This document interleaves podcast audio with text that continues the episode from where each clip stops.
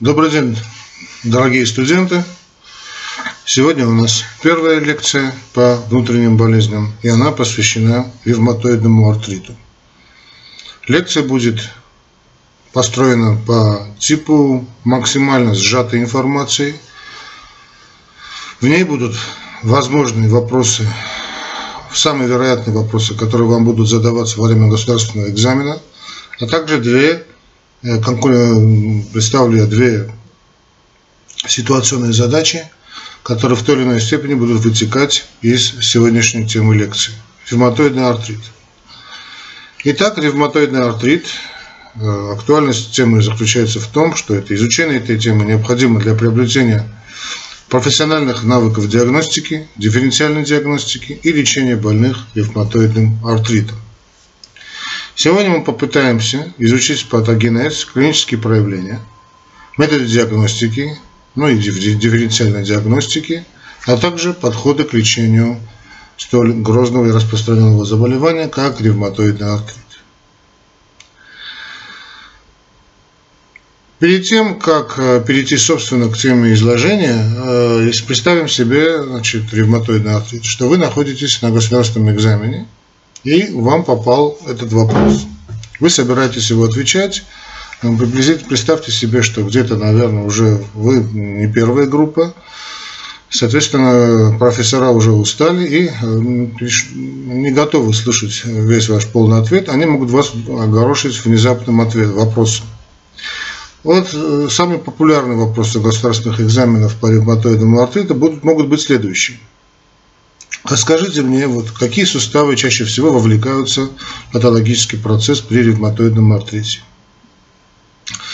И ваш ответ должен звучать так.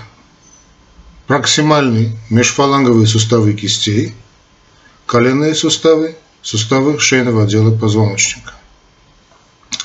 Хорошо. Выберите рентгенологические изменения, характерные для ревматоидного артрита.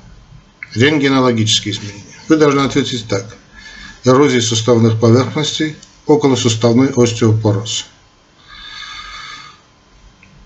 Укажите, батенька, наиболее типичные изменения в клиническом анализе крови больных ревматоидным артритом.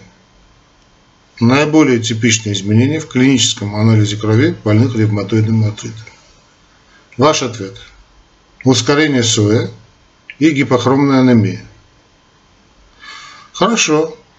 Для суставного синдрома при ревматоидном артрите что характерно? Симметричный артрит с преимущественным поражением суставов костей, симметричный артрит, преимущественным поражением суставов кистей, наличие стойких и выраженных деформаций, утренняя скованность в суставах. Укажите наиболее частые внесуставные системные проявления ревматоидного артрита. Это, конечно, ревматоидные узелки и полиневропатии. Выберите характерные иммунологические изменения при ревматоидном артрите. Это определение ревматоидного фактора, это появление антител к циклическому цитрулинированному пептиду, определение ревматоидного фактора и появление антител к циклическому цитрулинированному пептиду. К диагностическому критериям ревматоидного артрита что относят? Симметричный артрит, эрозии суставных поверхностей. Укажите основные варианты течения ревматоидного артрита. Два вида обычно развивается. Это или медленно прогрессирующий, ну и, соответственно, быстро прогрессирующий. Хорошо. Каковы же основные способы лечения ревматоидного артрита? Это нестероидные противовоспалительные средства и так называемая базисная терапия. Каковы же основные базисные противовоспалительные препараты? Это, конечно, метотрексат и сульфасалазин. Вот так может быть, но далеко не всегда, конечно. Обычно профессора, значит, уставшие люди, тем более лекции, значит, экзамены идут довольно долго, люди они далеко не молодые и могут вас огорошить прямо поначалу таким вопросом. На этом может быть вся, весь вопрос ваш быть исчерпан. Но если же нет, пошли дальше. Будьте готовы к таким вопросам. Итак, что такое ревматоидный артрит? Определение.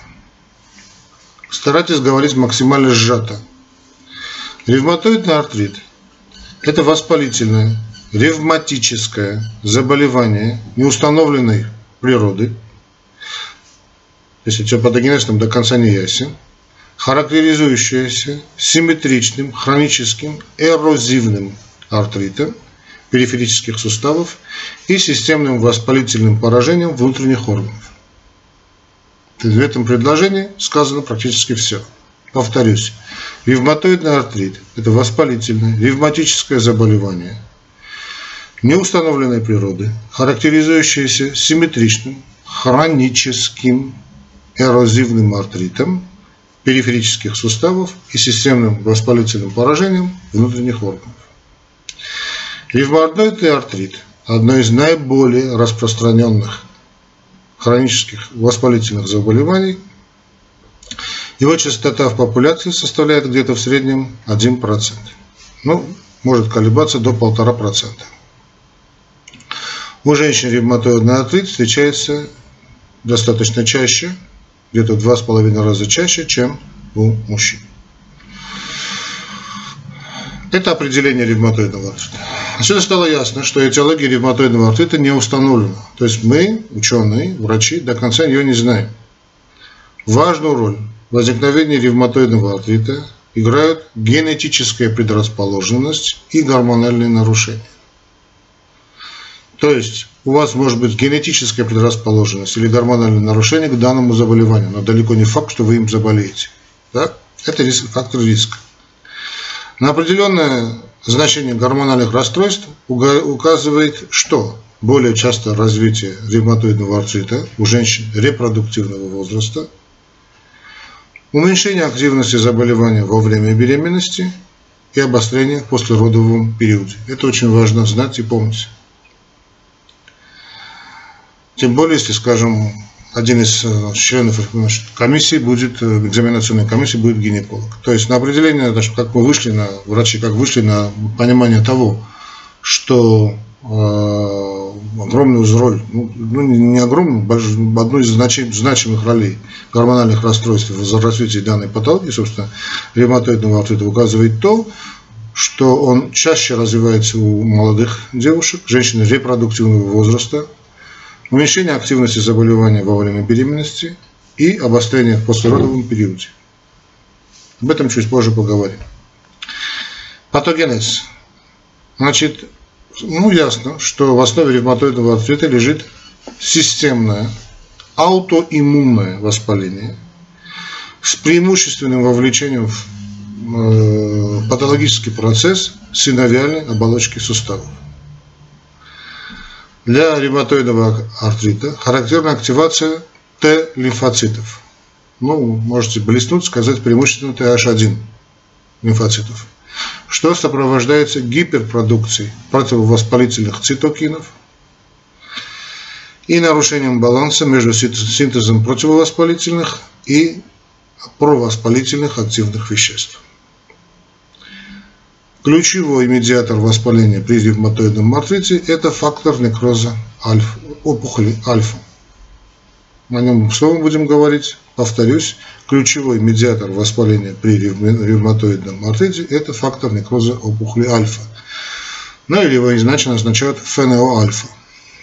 ФНО-альфа – это есть фактор некроза опухоли ну, альфа, который поддерживает воспалительный процесс в суставах, стимулирует синтез других провоспалительных, простите, провоспалительных цитокинов, вызывает деструкцию суставов и обуславливает такие клинические, классические клинические проявления ревматоидного артрита, как боль и лихорадка. В результате иммунорегулянтного и иммунорегуляторного дисбаланса в полости суставов накапливаются Т и Б лимфоциты и формируется так называемый эктопический лимфоидный орган. Клетки последнего этого органа начинают синтезировать аутоантитела компонентам синовиальной оболочки, что и приводит к прогрессирующему повреждению э, тканей сустава, суставных тканей. При этом возникает гиперплазия синовиальной оболочки, инвазивный рост, который приводит к разрушению сустав, суставного хряща и подлежащей кости. Вот все, что надо было сказать по патогенезу. Ничего больше говорить во время ответов на вопросы вам не, не надо. Вот это соль того, что мы знаем на сегодняшний день по патогенезу ревматоидного артрита. Конечно, вас просят о классификации ревматоидного артрита. Э, идут, значит, классификации немножечко разные, но мы разделяем ее по клиническим вариантам, а именно ревматоидный артрит, точка, полиартрит, олигоартрит, моноартрит. Ну, понятно по названиям, да, полиартрит, множественный, олигоартрит и моноартрит.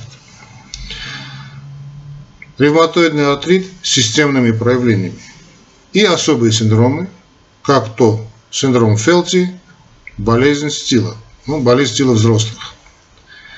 Иммунологические варианты ревматоидного артрита – это серопозитивные, ну, логично, и серонегативные. Как мы уже сказали, течение ревматоидного артрита бывает быстро прогрессирующим, так тоже можно классифицировать ревматоидный артрит, и медленно прогрессирующий. Отсюда следующая классификация, она по активности ревматоидного артрита. Низкая, умеренная, высокая и состояние ремиссии. Есть и, собственно, клиническое подразделение на рентгенологические стадии. Да. Первая стадия – это околосуставной остеопороз. Вторая стадия – околосуставной остеопороз плюс сужение суставных щелей. Третья стадия – околосуставной остеопороз, сужение суставных щелей, присоединение множественных эрозий. И, наконец, четвертая стадия, все перечисленное, к ним прибавляется и анкилоз. Также чрезвычайно распространена и Э, классификация по типам функциональной недостаточности. То, что пишется буквами FN. Функциональная недостаточность 0. Понятно, что она сохранена. Функция, функция полностью сохранена. Функциональная недостаточность 1. Функция нарушена, но способность к профессиональной деятельности сохранена. Функция 2. Способность к профессиональной деятельности утрачена. И, наконец, э, функция 3 утрачена способность к э, самообслуживанию. Варианты начала этого заболевания, то есть варианты начала ревматоидного артрита. Оно может быть постепенным. Когда мы говорим постепенным, это означает, что ревматоидный артрит развивается в течение нескольких месяцев, даже может быть и лет – Боль нарастает постепенно, и также. Причем э, нарастание боли преимущественно в мелких суставах. Это где-то половина всех случаев. Э, моноартрит коленных или плечевых суставов с следующим быстрым вовлечением в процесс мелких суставов кистей и стоп. Острый моноартрит крупных суставов напоминающий септический или монокристаллический артрит. А, Полиндромный ревматизм с множеством значит, э, рецидивирующих атак, с множеством рецидивирующими атаками острого симметричного полиартрита суставов кистей, реже коленных и локтевых суставов. Такие приступы делятся, длятся несколько часов, даже дней и заканчиваются полным выздоровлением. Рецидивирующий бурсит и тенсониовид, теносиновид, простите, особенно часто в области лучезапястных составов. Острый полиартрит с множественным поражением мелких и крупных суставов с выраженной болью, диффузным отеком и ограничением подвижности суставов у лиц пожилого возраста. Генерализованная полиартралгия, напоминающая ревматическую полимиалгию, но это обычно встречается у нас в пожилом возрасте. Варианты активности ревматоидного артрита. А. Легкий артралгии, то есть, значит, легкий вариант, да, это артралгии. припухлость, значит, болезненность менее пяти суставов, отсутствие вне суставных проявлений, отсутствие или низкие цитры ревматоидного э, фактора, нормальный или умеренно повышенный уровень сои и цель активного белка, отсутствие рентгенологических изменений в мелких и суставах кистей и стоп. Это легкий вариант активности ревматоидного артрита. В. Умеренно тяжелый. Это артрит, уже вовлекается от 6 до 20 суставов. Имеется отсутствие внесуставных проявлений. Высокие цитры ревматоидного фактора, стойкое увеличение соя и э, цели активного белка, умеренное сужение суставных щелей и небольшие единичные эрозии при рентгенологическом исследовании мелких суставов, кистей и стоп. Далее у нас идет тяжелый, здесь уже у нас возникают, а, вовлекаются в процесс более 20 суставов. Мы имеем быстрое развитие нарушений функций суставов, стойкое значительное увеличение соя и цели активного белка. Присоединяется уже анемия, гипоальбуминурия, имеем высокие, достаточно высокие цитры ревматоидного фактора и имеются уже внесуставные проявления. Теперь об особых вариантах ревматоидного артрита.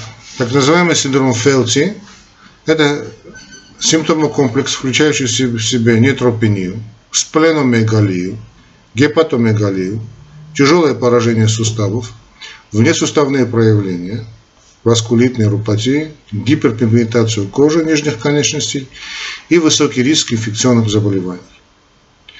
Болезнь стила взрослых, заболевание, характеризующееся рецидивирующей гектической лихорадкой, артритом и макулопапулезной сыпью. А, имеются следующие характерные клинические значит, симптомы и синдромы, ну, также и осложнения. Во-первых, поражение суставов. Условно мы их делим на две категории. Потенциально обратимые, а мы понимаем под ними это обычно ранние, изменения в форме э, синовита. Необратимо структурные, а это уже более поздние, с изменениями в виде эрозии и анкилозов.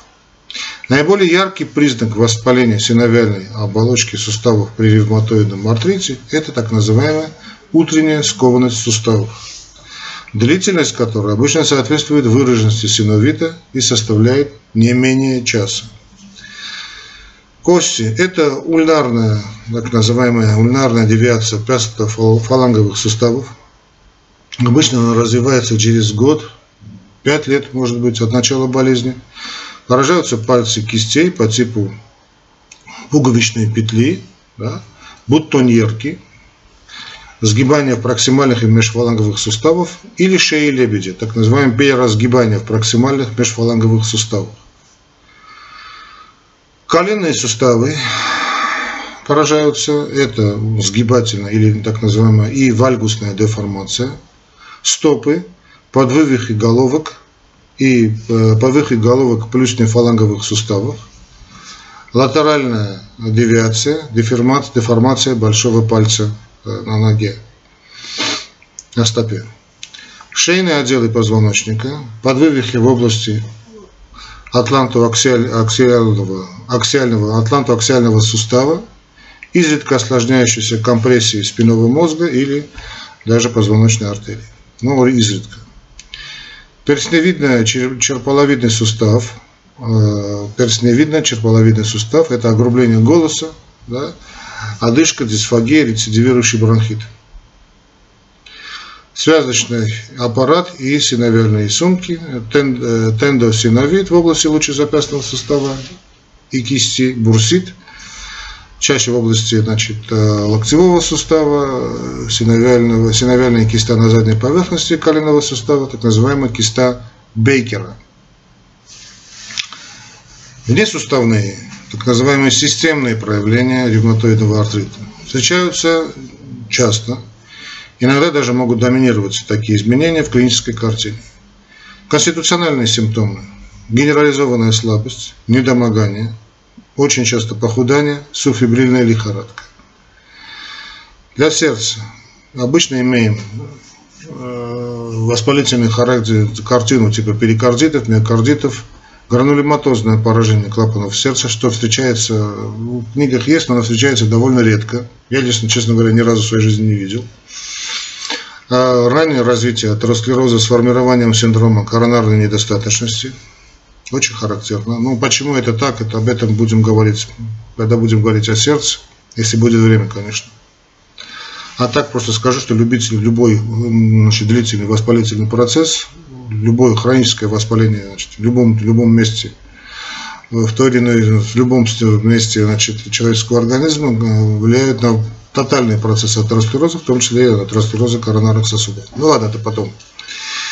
Итак, легкие. Э, в легких у нас имеется плеврит, может быть, э, интерстициальное поражение легких, облитерирующий бронхиолит, ревматоидные узелки в легких, так называемый синдром Каплана. Кожа – это ревматоидные узелки, васкулит, э, длительный артериит, изредка с развитием гангрены пальцев, довольно редкое явление, микроинфаркты в области ногтевого ложа и сетчатая ливеда. Нервная система. Мы имеем компрессионную невропатию, симметричную сенсорно-моторную невропатию, множественные мононевриты, поражение периферических Э, парапериферической нервной системы возникает э, вследствие, ну обычно, вследствие ревматоидного васкулита. Глаза также поражаются, это имеем сухой кератоконъюнктивит, эписклерит, эписклерит, простите, эписклерит, склерит, э, склеромаляция, периферическая язвенная кератопатия. Почки – Э, поражение почек обусловлено непосредственно значит, э, ревматоидом, артитом, ну, довольно редкое явление. Вместе с тем, достаточно часто можно наблюдать такое осложнение, грозное осложнение ревматоидного артрита, как амилоидоз. Э,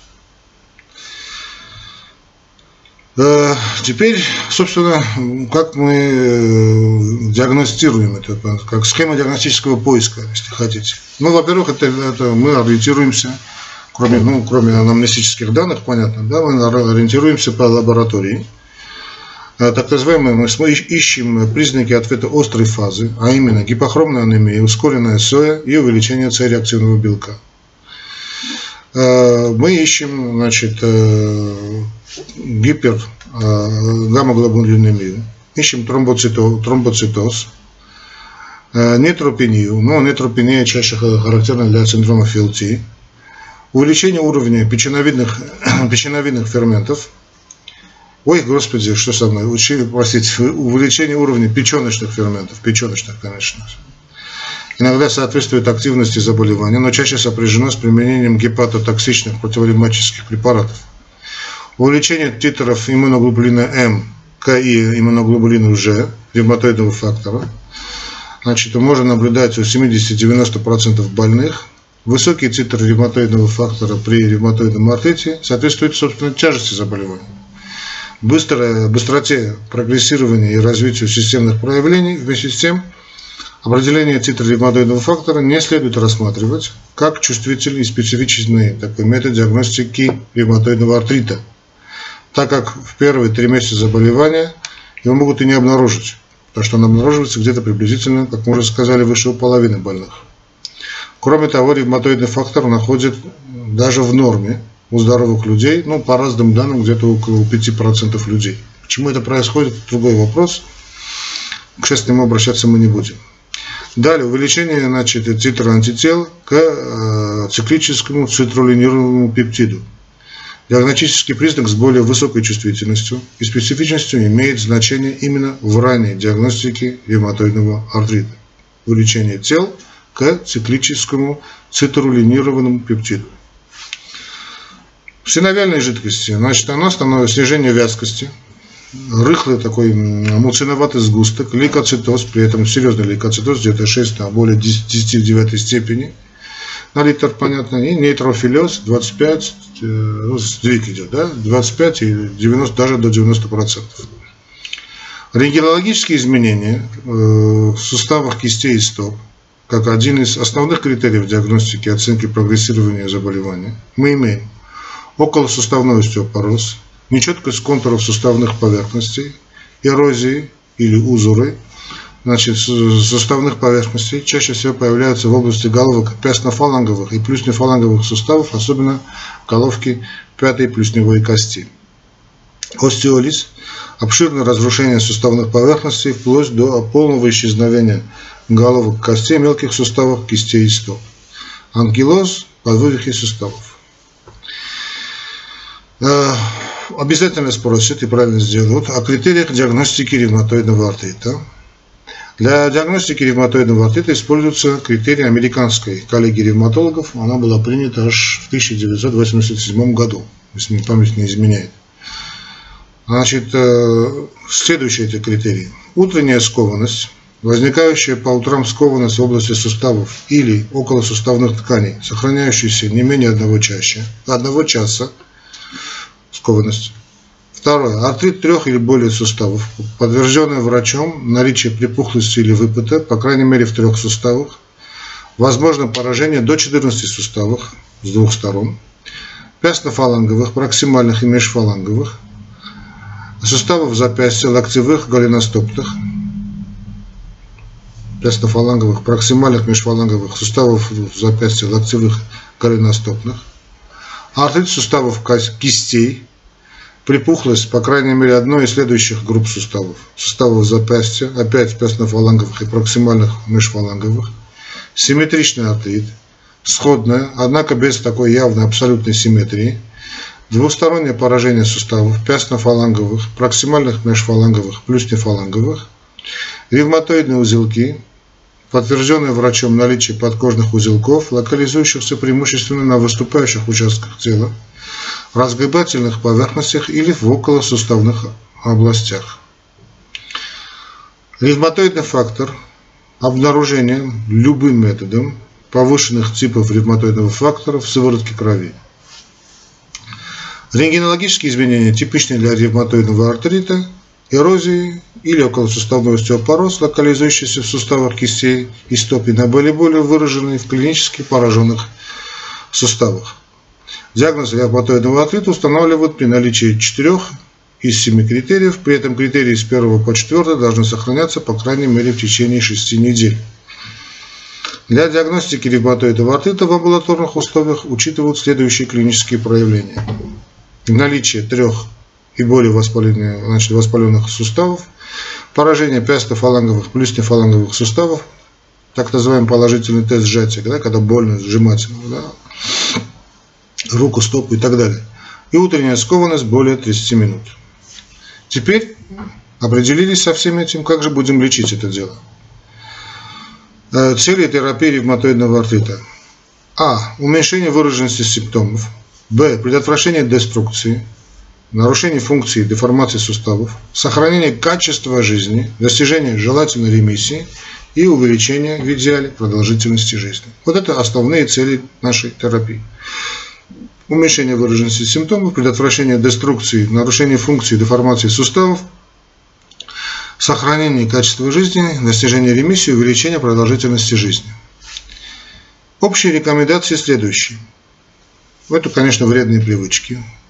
Прекращение курения, поскольку курение может играть неблагоприятную, не может, а обязательно играет неблагоприятную, мягко говоря, роль в развитии прогрессирования ревматоидного артрита. Вы, выявлена связь между числом выкуриваемых сигарет и титрами ревматоидного фактора, эрозивными изменениями в суставах и образованием ревматоидных узелков, а также поражением легких, ну, обычно у мужчин. Обычно, не всегда.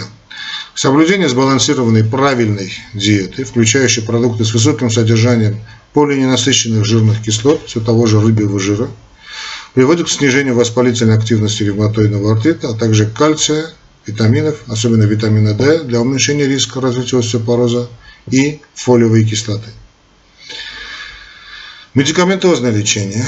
Значит, обязательное назначение базисных противовоспалительных препаратов, ранее, то есть немедленное после установления достоверного диагноза ревматоидного артрита или не позднее трех месяцев со дня появления симптомов, начало лечения базисными противовоспалительными препаратами активная терапия базисными противовоспалительными препаратами. При неэффективности лечения препарат заменяют или к нему добавляют еще один э, базисный препарат, так называемая комбинированная базисная терапия.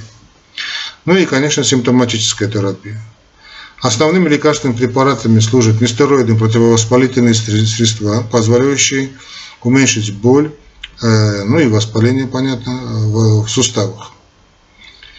Нестероидные противовоспалительные средства не влияют на прогрессирование повреждений суставов и очень редко полностью подавляют клинические проявления ревматоидного артрита. Это надо знать.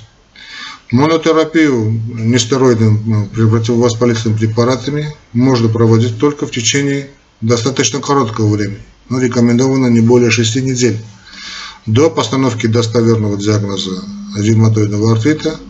После этого нестероиды следует обязательно сочетать с базисными противовоспалительными препаратами. Необходим тщательный контроль, как сейчас говорят, мониторинг за переносимостью вот этих нестероидов. Особенно наблюдение за состоянием ЖКТ, желудочно-кишечного тракта. Знаем, чем это грозит. А также наблюдаем за состоянием печени, почек, системы крови, ингибирования да, функции тромбоцитов и артериальным давлением. Риски отскоков. Нестероиды существенно не различаются по эффективности, что бы там ни говорили да, значит, наши товарищи по, значит, по фармакологическо-фармакологических компаний, они стероиды существенно не различаются в эффективности, поэтому выбор конкретного препарата должен основываться прежде всего на профиле безопасности и, понятно, стоимости лечения. Тем более в наше время. Эффективность нестероидов должна оцениваться в течение первых двух недель приема. Теперь о кортикостероидах. Значит, при системном применении, обычно позв... при системном применении, обычно позволяют быстро подавить воспаление при ревматоидном артрите. При отсутствии особых показаний значит, доза кортикоидов стероидов не должна превышать, или скажем, это у нас э, бронизолон, 10 э, значит, миллиграмм в сутки. Только легкая, легкая поддерживающая терапия. Кортикостероиды при ревматоидном артрите желательно назначать в комбинации с базисными противовоспалительными препаратами. Средние или там, высокие дозы кортикостероидов применяют только при развитии очень тяжелых системных проявлений, в частности ревматоидного васкулита. Теперь э, локальная э, терапия кортикостероидами имеется в виду инъекции в мягкие ткани и полости сустава. Значит, они имеют эти такие инъекции только вспомогательное значение оказывает влияние непродолжительное только на местное воспаление. Основным показанием к внутрисуставному введению кортикостероидов служат признаки активного воспаления в одном или нескольких суставах. Э, ну, не принято, не делают более трех инъекций в год в опорные суставы, ну, имеется в виду коленные, конечно, и лучезапястные. А в один и тот же сустав нежелательно вводить кортикостероиды чаще э, одного раза в три месяца. Для внутрисуставных инъекций используют триамцинолон или метилпреднизолон. Ну, наиболее предпочтителен, конечно, бета-метазон, обладающий быстрым, э, значит, ну, быстрым эффектом где-то час-три после введения и достаточно пролонгированным. Э, 4 недели, ну, есть данные даже до 6 недель, а иногда и дольше. Противовоспалительным действием, э, то есть быстро у него и пролонгированное действие у бета-метазона, он не вызывает местных монокристаллических реакций и не оказывает дистрофического действия на ткань. Поэтому столь популярен. Что же касается базисной противовоспалительной терапии, значит, э, она позволяет замедлить рентгенологическое прогрессирование ревматоидного артрита, снижает потребность в Э, стероидах и кортикостероидах улучшает качество и продолжительность жизни для больного. Значит, какие эти базисные значит, препараты? Это, во-первых, конечно, метотрексат, это лефлюнамид, если, да, лефлюнамид, лефлюнамид, сульфасалазин, э, парентеральные препараты золота, натрия, натрия ауротиомалат – противомалярийные препараты, гидроксихлорохин или хлорохин, циклоспорин А. А здесь и другие препараты, в настоящее время их используют крайне редко из-за ну, достаточно низкой эффективности и достаточно высокой токсичности. Отсюда и плохой переносимость. Это некоторые препараты золота, тот же значит, ауронофин, э, азатиоприн, циклофосфамид, хлорамбуцилин, депеницилламин. Вот их стараются не назначать. Э, применяют также и, значит, что касается биологических агентов, применяют моноклональные антитела к фактору некроза опухоли альфа, да, феноальфа, инфликсимаб. Инфликсимаб, значит, стандартная доза такова, 3 мг на килограмм внутривенно капельно, это одно введение, повторные инфузии через 2-6 недель, ну, в зависимости, затем каждые 8 недель.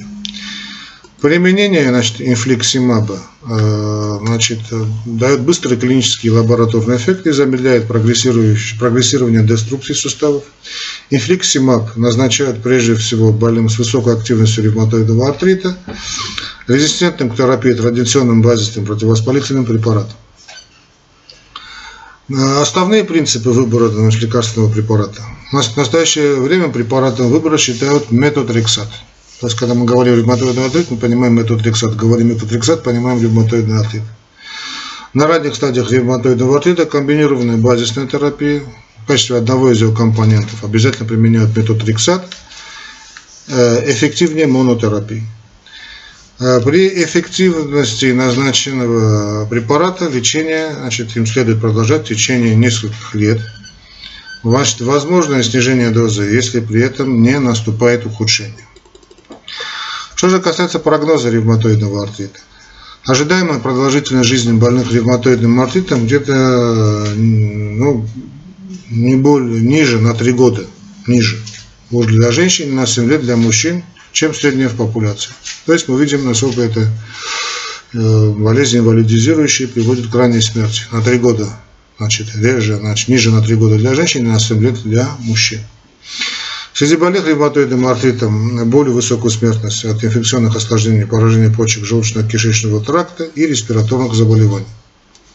То есть больные ревматоидным артритом имеют, кроме всего прочего, и высокую смертность от инфекционных осложнений, поражения почек, желудочно-кишечного тракта и респираторных заболеваний. Одна из причин снижения продолжительности жизни при ревматоидном артрите – субклинический текущий васкулит, обусловливающий раннее развитие атеросклероза.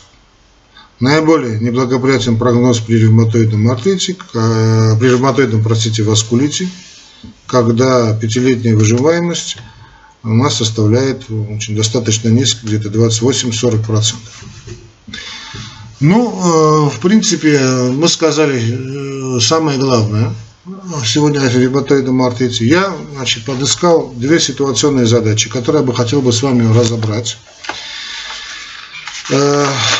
И э, я не знаю, будет у вас на экзамене ревматоидный артрит или нет в виде клинических задач, но э, наиболее вот чаще встречающийся вот такой тип. Вот давайте мы его разберем. Итак, клиническая задача.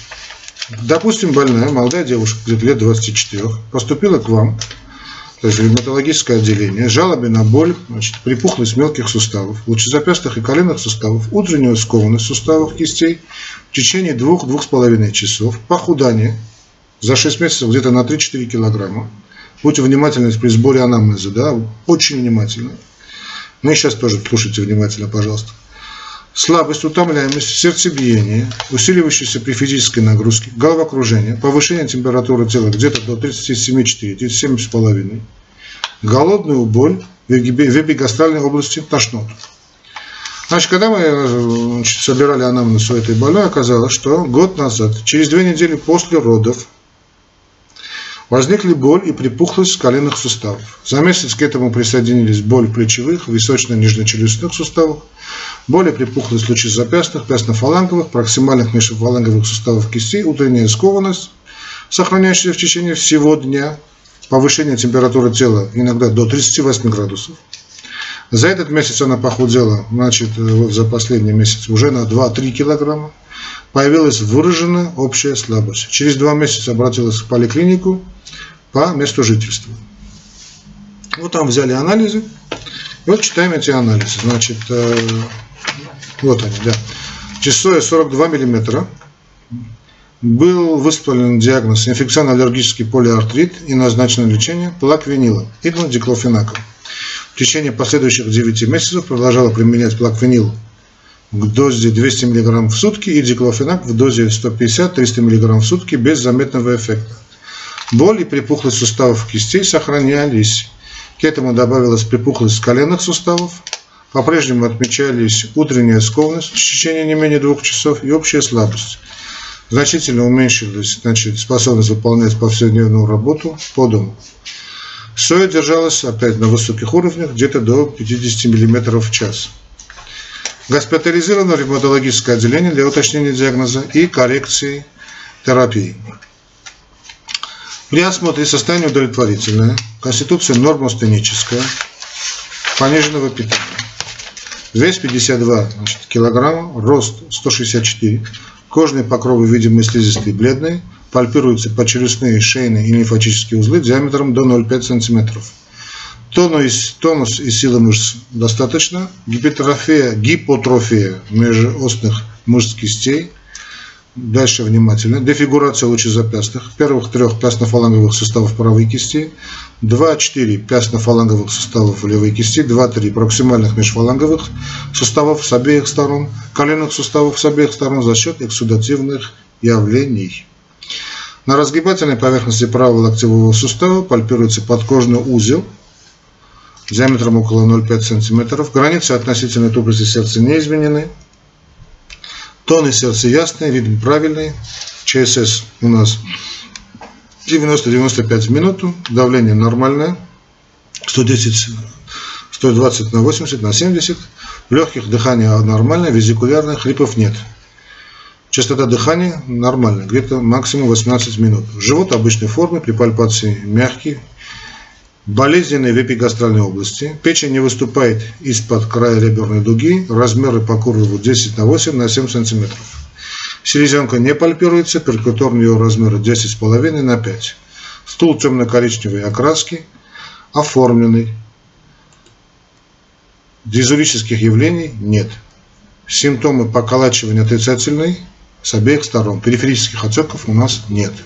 Клинический анализ крови. Гемоглобин 95 грамм на литр. Эритроциты 4,27, э, лейкоциты 8,3, палочка ядерная 6%, сегменты ядерные 68, лимфоцитов у нас 21, моноцитов 4, эозинофилов 1, тромбоциты 318 на 10 в 9 степени, соя 50. Биохимический анализ крови. Глюкоза норма, креатинин норма, мочевина норма, АЛТ 38 единиц на литр, АСТ 21 единиц на литр, железо 3,7 микромоль, э, серокомукоид 1,2 единиц значит, э, иммунологический анализ крови, C-реактивный белок 6,6 значит, э, миллиграмм процентов, вот здесь у них норма до, значит, до 2 мг процентов. Титр ревматоидного фактора латекс-тест. Да, у нас латекс-тест. 1 на 640. Циркулирующий иммунокомплекс 308 единиц оптической плотности. Здесь у нас нормы подаются до 130 единиц оптической плотности. Рентгенография кистей и дистальных отделов стоп, мягкие ткани толщины в области множества суставов кистей и стоп, умеренный околосуставной остеопороз, эрозия множества суставных поверхностей кистей и стоп, суженные щели многих суставов кистей и стоп. Ну, надеюсь, вы меня слушали внимательно. Теперь, какой у нас будет диагноз? Диагноз у нас, если будет внимательнее, я надеюсь, если нет, то вы можете снова прослушать. Диагноз был следующий. Значит, серопозитивный полиартрит, ну, ревматоидный артрит, понятно. Серопозитивный полиартрит с системными проявлениями, ревматоидные узелки – один узелок был. Ревматоидный узелок, стадия 3, активность высокая, функциональные нарушения второй степени. На основании каких критерий мы поставили диагноз? Утренняя скованность свыше 1 час, артрит более трех суставов, артрит суставов кистей, симметричный артрит, ревматоидный узелок, узелок, ревматоидный фактор в титре был 1 на 640. Характерные рентгенологические изменения – если запомнили, эрозий и суставах, значит, суставах кистей и стоп. Таким образом, у больного может, можно выявить все семь диагностических критериев ревматоидного артрита, а мы помним, что для достоверного диагноза ревматоидного артрита было достаточно всего 4 критерия.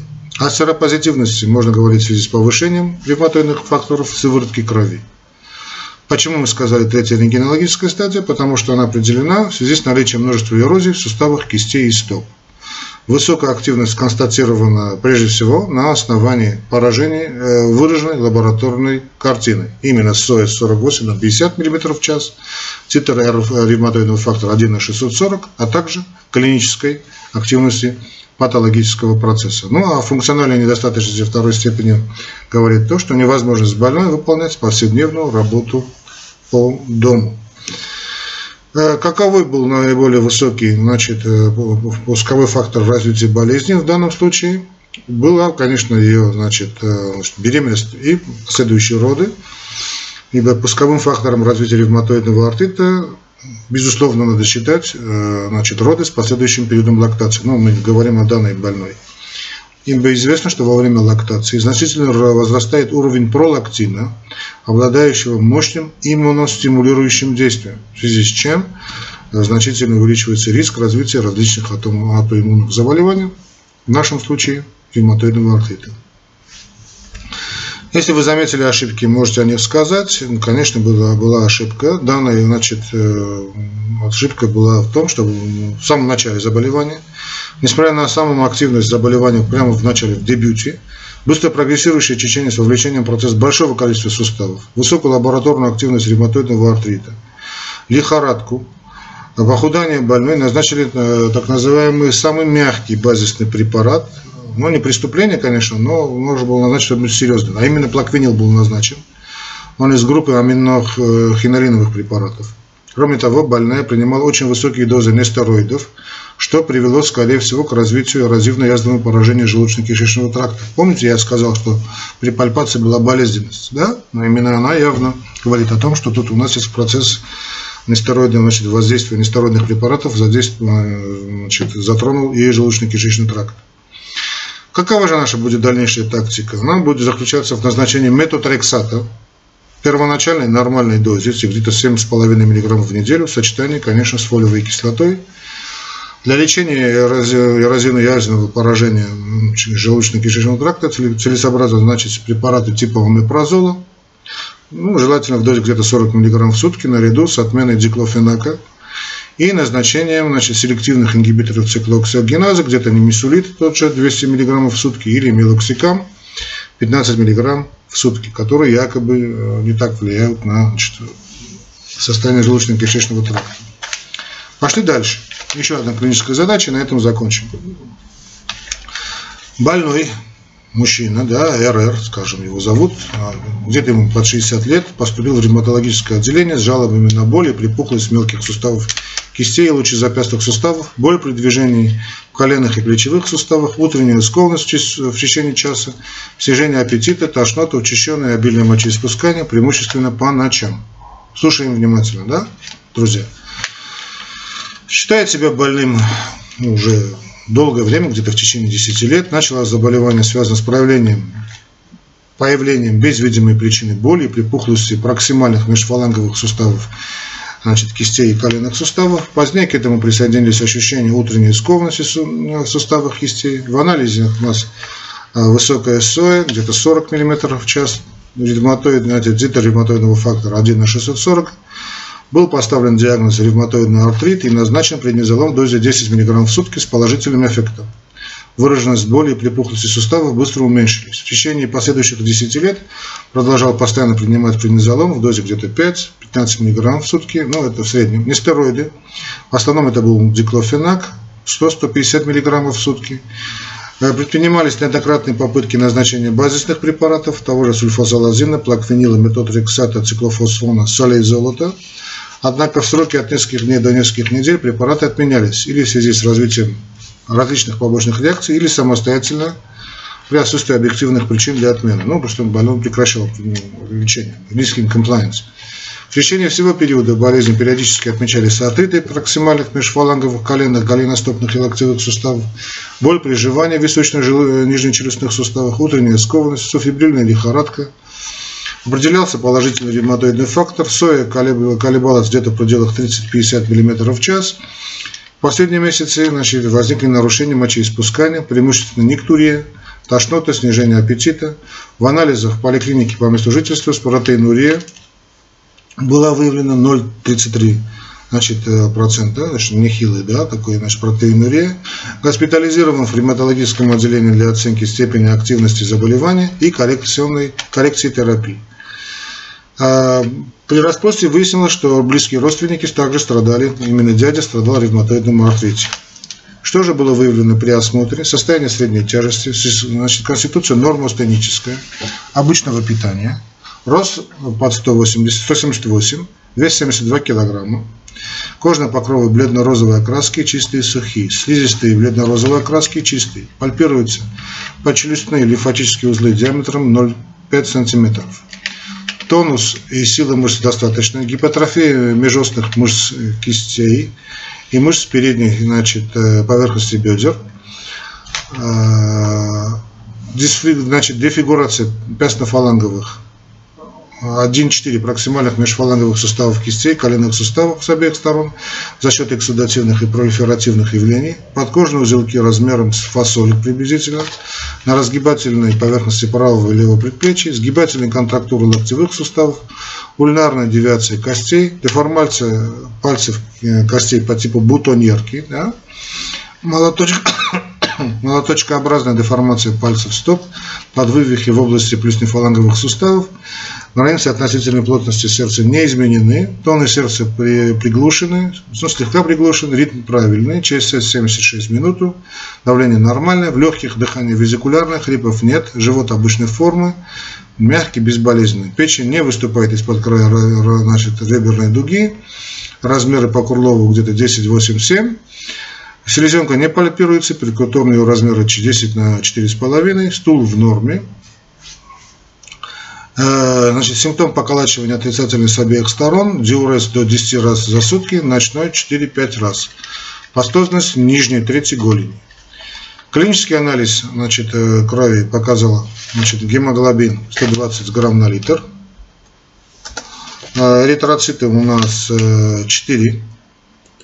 Лейкоцитов значит, 7,2, палочка ядерных 6%, сегменты ядерных 64, лимфоцитов 17%, моноцитов 10, эозинофилов 3, тромбоцитов 310 на 10 девятой степени, соя 26.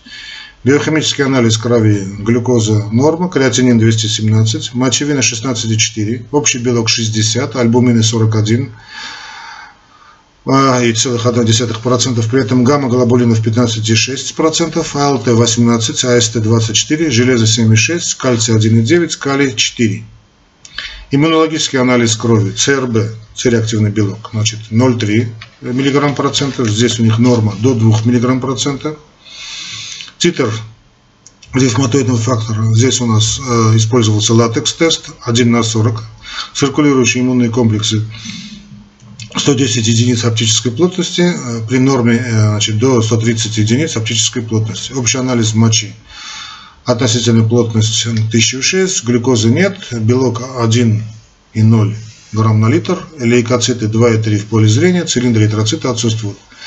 Рентгенография кистей и дистальных отделов стоп, утолщение мягких тканей в области ряда суставов кистей и стоп, выраженный распространенный остеопороз, эрозия суставных поверхностей кистей и дистальных отделов стоп, подвывихи ряда пястно-фаланговых и плюснефаланговых суставов, значительно суженные щели суставов, суставов кистей и стоп, анкилоз отдельных межзапястных суставов.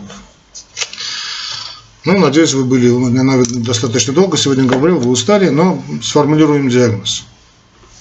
Значит, понятно, ревматоидный артрит, серопозитивный полиартрит, стадия 4. А активность умеренная, функциональная недостаточность 2. Понятно. Какие э, патоморфологические изменения можно обнаружить в ткани узелков на разгибательной поверхности предплечья? Узелки на разгибательной поверхности предплечья можно считать, ну, можно считать ревматоидными.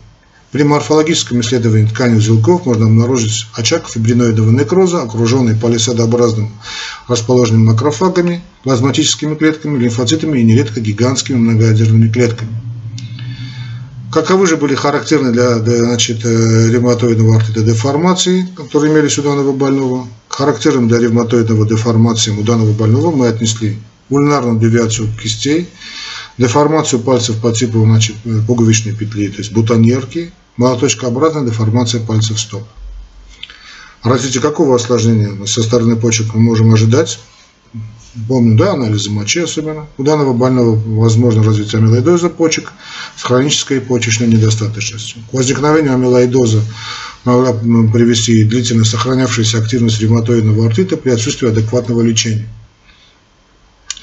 Длительная терапия нестероидами в сочетании с кортикостероидами э, без базисной терапии. Какие же мы будем проводить значит, э, дополнительные обследования для подтверждения значит, наличия патологического процесса? Конечно, необходима биопсия почки, в результате которой могут свидетельствовать об, об осложнении этого белка, стового белка, амилоидов в почечной паренхиме. При невозможности выполнения биопсии показана биопсия слизистой оболочки кишечника. Например, значит, ну, биопсии почки, сделаем биопсию слизистой оболочки кишечника.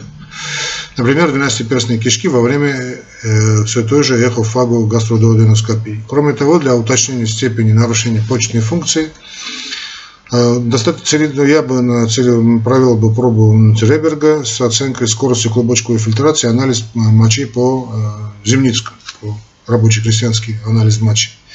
По результатам пробы Риберга можно судить о снижении скорости клубочковой фильтрации, а анализ мочи по Земницкому будет говорить о гипоизостеинурии, ну, в сочетании с, понятно, с нектурией. Что же мы будем делать дальше? Э, тактика дальнейшего ведения этого больного заключается в назначении базисной терапии с учетом скорости клубочковой фильтрации, уменьшения дозы нестероидов, принимаемых внутрь, преимущественном использовании локальных форм нестероидов. Это могут быть гели, это могут быть, я не знаю, кремы, мази. Необходимо соблюдение малобелковой диеты, применение активных метаболитов витамина D3, альфа-кальцидола, да, альфа-кальцидола в сочетании с препаратами кальция. Оказана консультация нефролога с целью подбора терапии хронической почечной недостаточности. Ну вот и все. Значит, э, ну час я с вами говорил. Э, я бы, хотел бы, значит, э, снова бы вернуться к тем вопросам, тестовым таким вопросам, потому что тема достаточно обширная, но видите, ревматоидному артриту мы посвятили один час и практически затронули все стороны. Ну вот повторюсь, во время экзамена, тем более государственного экзамена, когда очень много студентов, конечно, всех вас столько слушать не будут. Поэтому вас могут прервать значит, значит, вопросы. Давайте мы освежим сегодняшнюю всю тему. Итак, вас могут вдруг остановить и спросить, какие симптомы имеют значение в ранней диагностике ревматоидного артрита. Вот какие симптомы? Наличие трех и более припухших суставов Утренняя скованность более 30 минут. Положительный тест сжатия суставов кистей и стоп. Хорошо. Следующий вопрос могу задать. Какие из лабораторных изменений относятся к диагностическим критериям ревматоидного артрита? Это, конечно, главным образом определение ревматоидного фактора.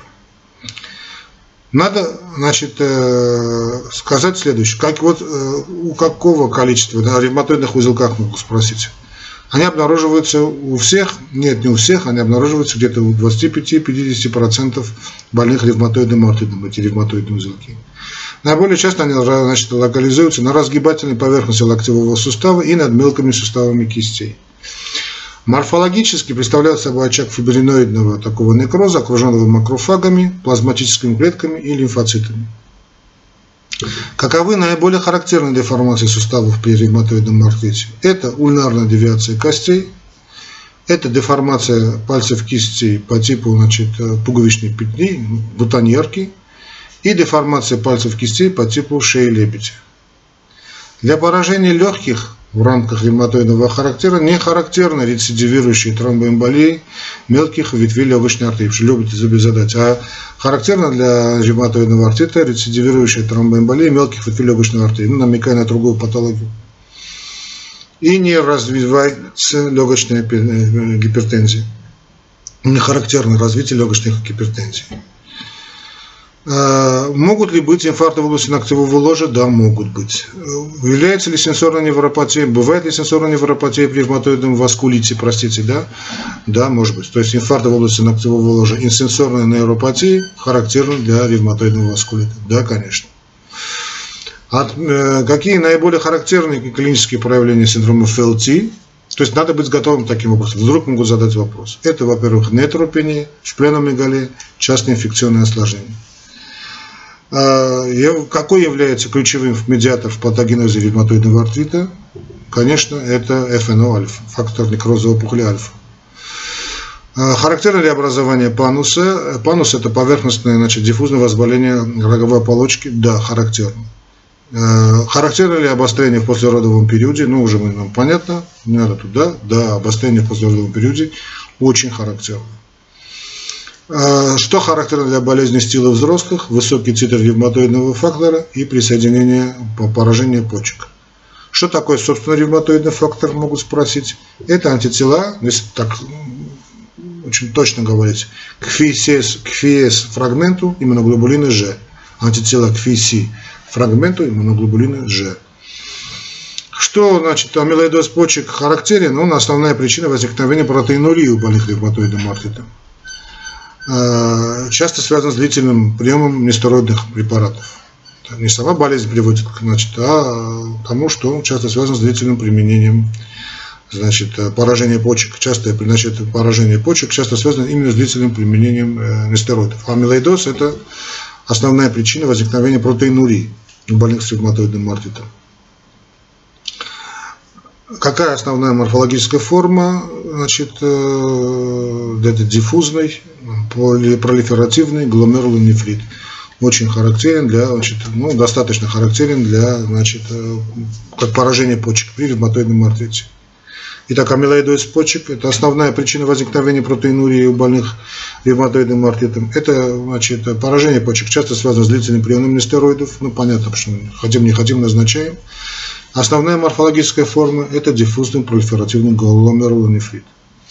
Синдром Шегрена, что для него характерно, это аутоиммунное поражение экзокринных желез, сухой кератоконъюнктивит, ксеростомия и низкие титры ревматоидного фактора. Наиболее характерные патоморфологические изменения при ревматоидном артрите – это формирование лимфоидных фолликулов, образование пануса, поверхностное значит, диффузное воспаление роговой оболочки, очаги фибриноидного некроза, окруженные макрофагами, лимфоцитами, плазматическими клетками – очень характерны. Э, наиболее типичные изменения синовиальной жидкости у больных ревматоидным артритом – это снижение вязкости, это увеличение числа лейкоцитов более чем 6 на 10 в 9 степени значит, на литр и рыхлый муциновидный сгусток. Основной механизм действия значит, применения значит, нестероидов при ревматоидном артрите – это ингибирование синтеза ферментов циклооксигеназы. Они не влияют на прогрессирование ревматоидного артрита – их нередко являют, вызывают побочные значит, желудочно-кишечные, гастроинтестициальные побочные эффекты. Увы. Какой из препаратов нестероидов ингибирует значит, преимущественно циклоксигеназу 2, в связи с чем реже вызывает желудочно-кишечные осложнения? Это обычно мелоксика, это немесулит или целоксип. Когда же кортикостероидах они способствуют возникновению и прогрессированию остеопороза, да, применяют в виде пульс-терапии, то есть внутреннего, внутривенного введения высоких доз для кортикостероидов, заметно не влияет на прогрессирование деструкции суставов. Не влияет. Внутрисоставное введение кортикостероидов оказывает лишь кратковременный локальный эффект. Ну и базисные значит, препараты замедляют прогрессирование, прогрессирование деструкции суставов. Значит, э, базисные препараты влияют на патогенетические механизмы развития ревматоидного артрита, то есть влияют на корень проблемы. Увы, нередко возникают реакции, требующие значит, тщательного мониторинга, контроля за такими больными. Э, метотрексат является препаратом выбора при ревматоидном артрите, применяется э, раз в неделю и существенно улучшает прогноз больных. Я уже хотел забыть, ну, закончить сегодняшнюю лекцию, я вспомнил, что э, может быть на, значит, на вашем экзамене человек, который очень плохо разбирается, да, и может задать вам такой вопрос, который кажется вам, может быть, показаться немного не в тему, но могу спросить вас так. Чем отличается ревматический полиартрит от ревматоидного? То есть не надо теряться и сказать приблизительно так. Как следует из названия, причиной развития ревматического артрита является, собственно, ревматизм, который возникает значит, на фоне, собственно, перенесенного там, ну, различных провокаторов, значит, ну, той же гриппа, того же, той же ангины. В общем, микроб. Развивается болезнь остро, температура повышается, при этом суставы страдают симметрично, они становятся болезненными на ощупь. Болевые ощущения носят так называемый летучий характер. Болезнь обычно поражает э, мелкие суставы рук и ног, но главная опасность этого заболевания в том, что он, э, при отсутствии необходимого лечения поражаются сердечные клапаны, что, конечно, для ревматоидного артритита никак не характерно. Опасный ревматизм именно влиянием на ревматическое, значит, на э, клапаны сердца. Ну, что значит лечение такой формы заболевания хорошо известно, назначаются, собственно, антибиотики, да, характерные для нужные, ну, там, пенициллин, это, сейчас мы об этом говорить не будем, значит, антибиотики и некоторые э, нестероидные, значит, препараты. А ревматоидный артрит это, как известно, значит, другое заболевание, это преимущественно дегенеративное заболевание, да, э, в отличие от ревматизма, когда наступает обычно очень быстро, очень ярко, хотя может быть и не, не так, он медленное заболевание ревматоидный артрит, боли достаточно умеренные, локализуются они в других суставах, лучше запястьях, плечно-фаланговых, пястно-фаланговых, межфаланговых. Тоже характерна скованность, припухлость этих суставов. Постепенно процесс распространяется на более крупные суставы, ну и так далее. Э, в принципе, все. Ну, давайте мы на сегодняшний день закончим. И я не знаю, как вам понравилась наша первая лекция. Я намерен эти лекции, которые будут э, достаточно регулярные, я надеюсь, дай бог мне здоровья, эти лекции будут достаточно регулярны, я буду их освещать э, максимально сжато и с, позиции, скажем, государственного экзамена по, ну, в данном случае по внутренним болезням. Пишите в комментариях, что понравилось, что не понравилось, задавайте ваши вопросы, а мы пойдем вперед. Всего вам доброго и удачи на экзаменах.